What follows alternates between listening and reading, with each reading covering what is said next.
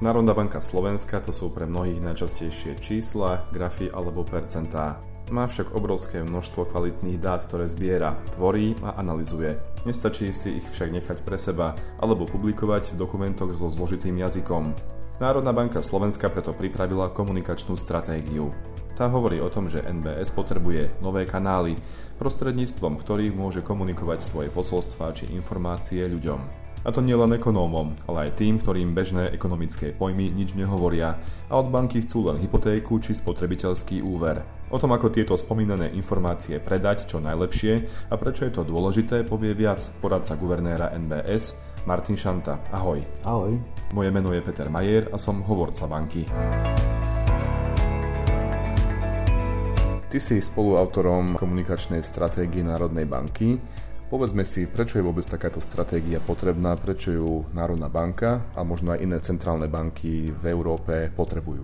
Ale komunikácia sama o sebe je niečo, čo je už len ľudsky dôležitá vec. Keď chvíľu odídeme z toho komplexného, komplikovaného sveta bank alebo iných čísel a podobných vecí a politiky, tak komunikácia je dôležitá ako v medzilúdskom živote, v rodine, medzi kamarátmi, tak to rovnako platí aj v tomto svete. A o to viac, čím komplikovanejší svet, tým dôležitejšie mať jazyk alebo hovoriť jazykom, ktorému budú ľudia tam von, ktorí tu nemajú dennodenne pred sebou rozumieť. Čiže bez komunikácie, ktorá je, je zrozumiteľná, je jasná, je uchopiteľná, môžeš robiť veľa vecí skvelo, ale bude sa to buď míňať účinkom, alebo tí ľudia sa od teba otočia, nebudú tomu venovať pozornosť a špecificky v tomto období, keď máš krízový stav, potrebuješ mať e, všetko možné k dispozícii, aby si tú krízu zvládal čo najlepšie, najrychlejšie a komunikácia je jeden z tých nástrojov, ako to dosiahnuť, ako sa zbaviť tých krízových situácií.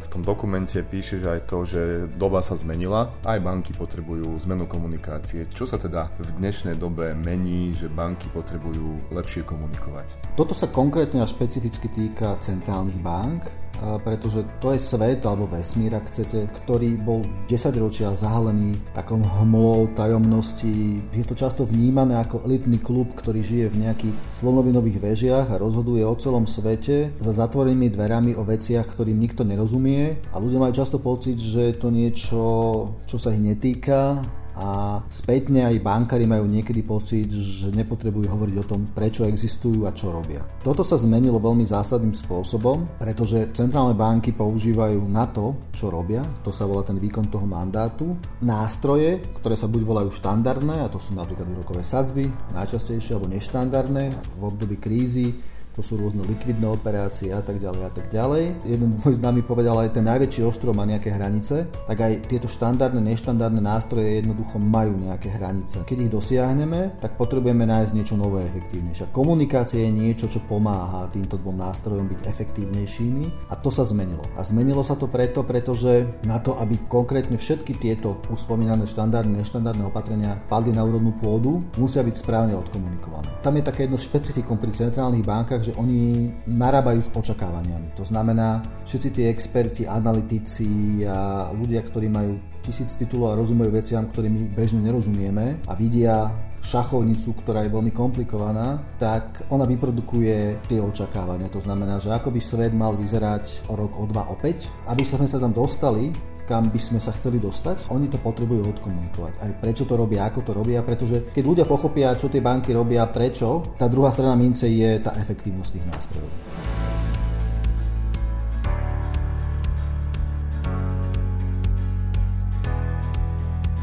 Mnohí vnímajú centrálnu banku raz za čas, keď možno sa mení vo Frankfurte nejaká úroková sadzba, že čo im to spraví s ich úverom alebo s ich účtom v banke. Čo ešte môže spôsobiť alebo zapričiniť, alebo ako to už nazveme, kvalitná komunikácia Národnej banky v iných oblastiach života, čo môže byť ovplyvnené, ak máme dobrú komunikáciu v ekonomike, o našich peňaženkách. Druhá väčšina verejnosti si myslí, že centrálna banka sa ich netýka, alebo ich dennodenný život je namilo vzdialený od toho, toho, čo, čo banky, centrálne banky robia a opak je pravdou. Základ všetkoho je to, že aby ľudia robili správne rozhodnutia, potrebujú mať kvalitné informácie, ktoré ich nezavádzajú. To znamená, že komunikácia centrálnych bank je dôležitá aj preto, aby v tejto dobe, ktorá je preplnená informáciami, je plná rôznych nepravd, rôznych hoaxov, fake news a podobné záležitosti. Pôsobila tá banka ako, ako taká kotva informácií, ktoré sú overené, ktoré sú pravdivé a na základe ktorých tí ľudia nebudú pomílení. To znamená, že tá centrálna banka z môjho pohľadu má zodpovednosť informovať tú verejnosť do takej miery, aby tam nevznikla situácia, že povedzme ľudia začnú prepadávať hoaxom a tak ďalej a na základe tých sa budú báť, na základe nich budú robiť šialené zlé rozhodnutia, nechajú sa ovplyvniť inými vecami alebo inými ľuďmi a povedzme začnú investovať iným spôsobom, nechajú sa nachytať na rôzne veci. Ak to urobia, ich môže do, dohnať do finančnej tiesne, môže ich rodiny finančne zrujnovať a tak ďalej a tak ďalej, budú robiť zlé rozhodnutia na základe veľmi, veľmi zlých e, informácií. Čiže finančná gramotnosť, vysvetľovanie zo strany centrálnych bank, prečo inflácia má byť tam alebo nám. Centrálne banky cieľia cenovú stabilitu. To znamená, že to je rast cien, ktorý je dobrý ako pre ľudí, ktorí si šetria, tak pre ľudí, ktorí investujú, aby tie ich platy boli v poriadku, výhľadu, aby tá ekonomika proste bola zdravá a rástla. A na to, aby sme sa dostali do toho bodu, ktorý je zdravý, to znamená, to je to inflačné cieľenie alebo cenová stabilita, tak tá banka naozaj reálne potrebuje aj odozvu z druhej strany. To znamená od tých spotrebiteľov, či už bežných ľudí alebo aj podnikov. Čiže táto komunikácia a vysvetľovanie a poskytovanie informácií, na základe ktorých či už podniky alebo, alebo Európania si robia tie svoje rozhodnutia, im tiež pomáha dostať sa tam, kde, e, kde sa potrebujeme. Čiže dá sa povedať, keď to otočíme, že zlá komunikácia Národnej banky mm. môže spôsobiť aj to, že niektorí ľudia sa môžu dostať do finančných problémov, prípadne aj, aj podniky, podnikatelia. Nepovedal by som, že zlá komunikácia spôsobí, že sa ľudia dostanú do problémov, to určite nie je. E, tí ľudia sa dostanú do problémov nie kvôli komunikácii bank, ale kvôli tomu sa nechajú nachytať, pretože ich finančné vzdelanie má nejaké, nejaké prirodzené hranice. Čo môže centrálna banka robiť je eliminovať tieto správy alebo teda tieto neduhy komunikačné svojou vlastnou aktivitou. Ale to napríklad nevždy znamená, že viac komunikácie je dobré, lebo viac sa nerovná kvalite. A treba sa vyvarovať e, veciam ako príliš veľa informácií, vytváranie šumu a tak ďalej. Preto tá komunikácia musí byť adresná, to znamená iný jazyk, iný nástroj používame prípadne pre dôchodcov, pre študentov a mladých ľudí používame viac sociálne siete. To znamená, že aj to je to je to novum pre tie banky, centrálnych bankárov, rozširovať tú paletu, kedy si to bola len televízia, noviny alebo rádio a dnes to už dávno neplatí, je kopec nových vecí, centrálni bankári si akože mysleli, že tak to netreba, ale ono to treba a už to zistujú. Tam sa to naozaj reálne vidno, že tá spätná väzba, od ktorej si to my vieme, vieme pozrieť naspäť, funguje a ľudí to zaujíma. Máme rok 2020, tak aké sú možno také tie nové kanály? Vola, kedy to bolo, ako si hovoril, televízia, rádio. Čo sa teda dnes už môže použiť? My to už častočne robíme. Čo najviac funguje na ľudí v roku 2020? Na drvivú väčšinu populácie na Slovensku stále funguje televízia. To je stále to komunikačné médium, ktoré si ľudia ráno zapnú, pozrú a, alebo večer a tam to je častokrát pre nich tá studnica informácií. Čoraz viac sú to samozrejme sociálne siete, ako je Facebook.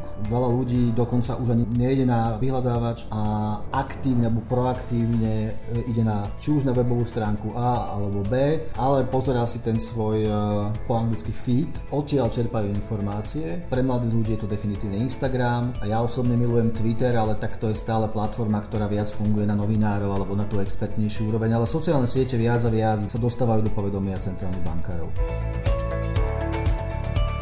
To bol poradca guvernéra NBS Martin Šanta. Vo štvrtej časti nášho podcastu Nebojte sa čísel, hoci bola táto časť o tých číslach trochu menej.